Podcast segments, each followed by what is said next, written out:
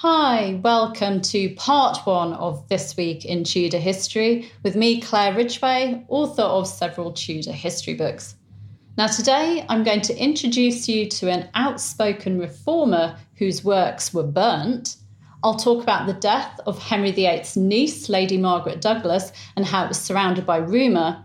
And I'll tell you about a Tudor administrator who claimed that he survived in politics in such turbulent times because he was made of the pliable willow, not of the stubborn oak.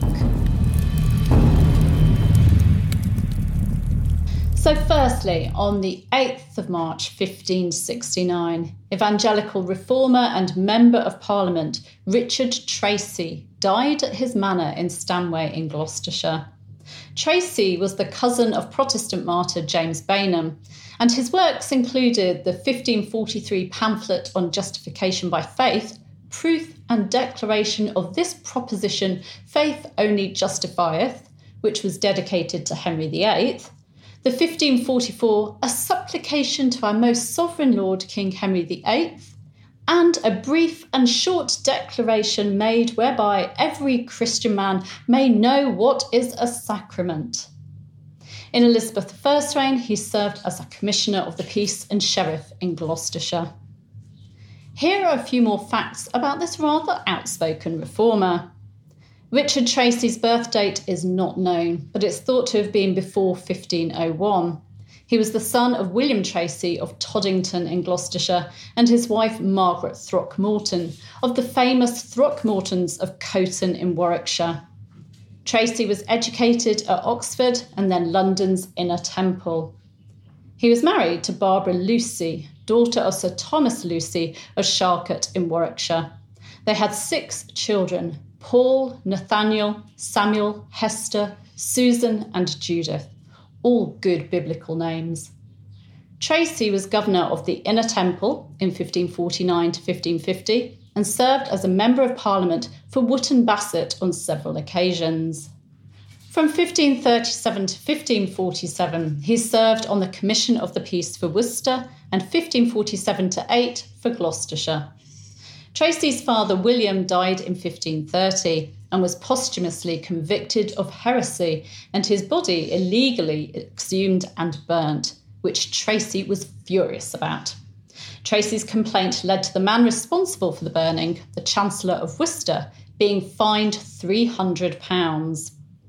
In 1533, Thomas Cromwell granted the manor of Stanway, which belonged to Tewkesbury Abbey, to Tracy. Stanway became the Tracy family home. During the dissolution of the monasteries, Tracy worked closely with Hugh Latimer, the reformist Bishop of Worcester. And when the holy blood relic that claimed to be the blood of Christ was declared to be just duck's blood, Tracy was given custody of it. Tracy acted as a patron to Bartholomew Traheron, an orphaned young man with Zwinglian views, helping to support him through university. He treated Traheron as a son. In thanks, Traheron dedicated his 1543 translation of John of Vigo's Surgery to Tracy. On the 8th of July 1546, in the reign of Henry VIII, a proclamation by the king and his council ordered the burning of works by Frith, Tyndale, Wycliffe, Joye, Roye, Basil, Bale, Barnes, Coverdale, Turner, and Tracy to avoid and abolish such English books as contain pernicious and detestable errors and heresies. The punishment for anyone who concealed their works was a fine and imprisonment. In May 1551, in Edward VI's reign, the rather outspoken Tracy was imprisoned in the Tower of London for sending a seditious and lewd letter to a friend who was a member of Parliament. It's thought that it was critical of John Dudley, Duke of Northumberland, who was leading the King's government at the time. Tracy spent 18 months in the Tower. Tracy stayed in England rather than going into exile during Mary I's reign and submitted on the two occasions he was called before the Queen's Privy Council on religious matters. He also got into trouble in early 1557 for refusing to pay a forced loan. In Elizabeth I's reign, he served on Gloucestershire's Commission of the Peace from 1559 until his death in 1569 and served as sheriff in 1560 and 61. Tracy was outspoken again in Elizabeth's reign, writing to the Queen's chief advisor, William Cecil Baron Burghley, criticising the Queen's use of images, for example, the crucifix. He died at his manor of Stanway on the 8th of March, 1569. Moving on to the 9th of March, on the evening of the 9th of March 1578, in the reign of Queen Elizabeth I, 62 year old Margaret Douglas, Countess of Lennox, died. She'd been recorded as suffering from a colic, but the fact that she dined with Robert Dudley, Earl of Leicester, two days before led to rumours that she'd been poisoned. However, there was no evidence to support the rumour. Margaret was buried at Westminster Abbey on the 3rd of April 1578. Margaret was the daughter of Margaret Tudor, Dowager Queen of Scotland, by her second husband, Archibald Douglas, 6th Earl of Angus, making her the granddaughter of King Henry VII and the niece of King Henry VIII.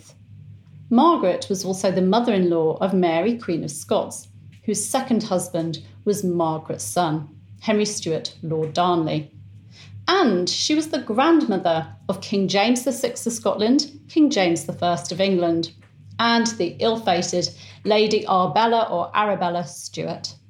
I'll give you links to my other talks on Margaret Douglas. You'll find them in the description. Now on to the 10th of March.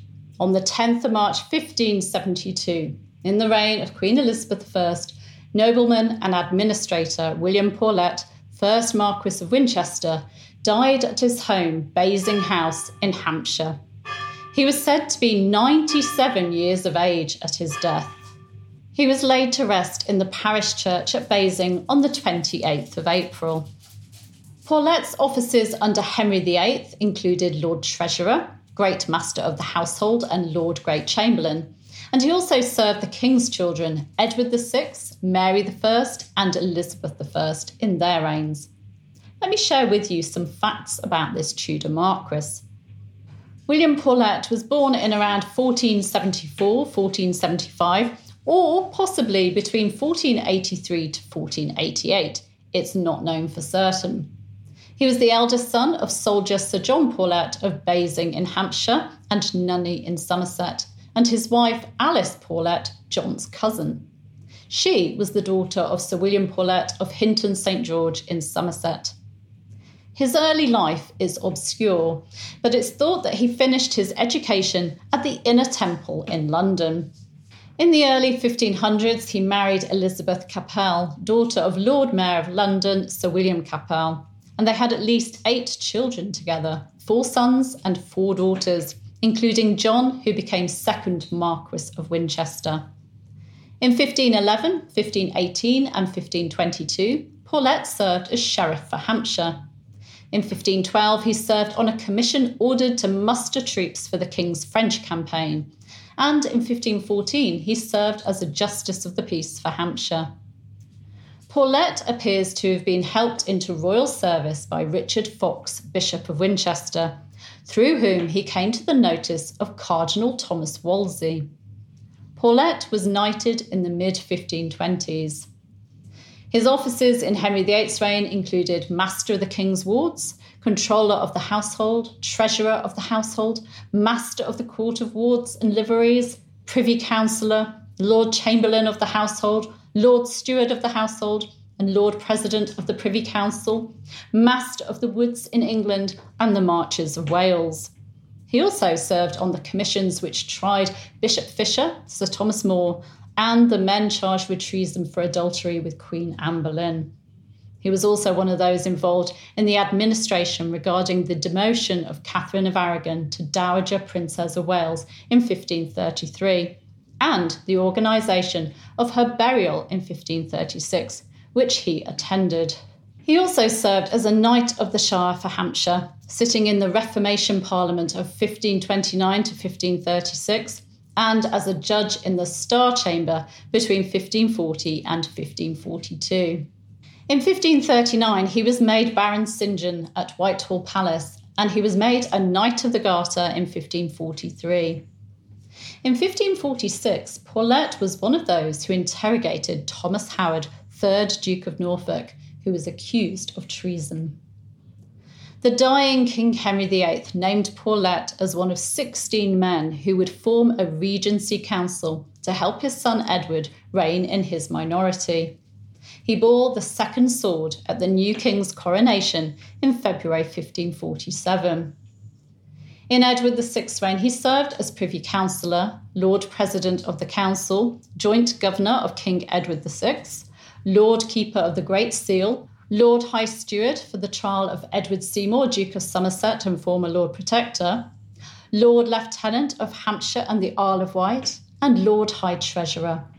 He became Earl of Wiltshire in 1550 and then Marquis of Winchester when the Duke of Northumberland took over from Somerset as leader of Edward VI's government. In the succession crisis of July 1553, Paulet objected to Edward VI's device for the succession, but did sign the letters patent.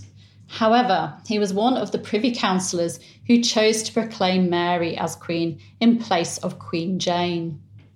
In Mary I's reign, he kept his office of Lord High Treasurer and served on the Privy Council, but was forced to give up his office of Master of the Wards.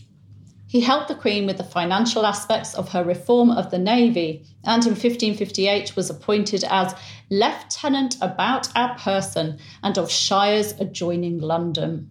Paulet's wife died on Christmas Day 1558 and was laid to rest at Basing in February 1559. In Queen Elizabeth I's reign, Paulet carried on in his office of Lord Treasurer and served as Speaker of the House of Lords until 1566 when it was considered that his memory and hearing problems were just too much. Elizabeth once said of the elderly Marquis, For by my troth, if my Lord Treasurer were but a young man, I could find it in my heart to have him for a husband before any man in England. Paulet retired from court in 1570 and died on the 10th of March 1572, leaving his son and heir John with debts of £46,000. In his final years, he'd also been involved in borrowing money from royal accounts. Now, a bit of trivia. According to Sir Robert Naunton, when a friend asked him how he'd managed to survive in politics in such turbulent times, Paulet replied, I was made of the pliable willow, not of the stubborn oak. A pragmatist. In the second part of This Week in Tudor History, I'll be talking about a pope who was a patron of the arts and was generous to Jews, a Catholic martyr from Elizabeth I's reign, an Elizabethan actor who was friends with William Shakespeare, and a Tudor bishop. Thank you for listening to this podcast. I do hope you enjoyed it. And don't forget to subscribe so that you can enjoy podcasts on a daily basis. Thank you.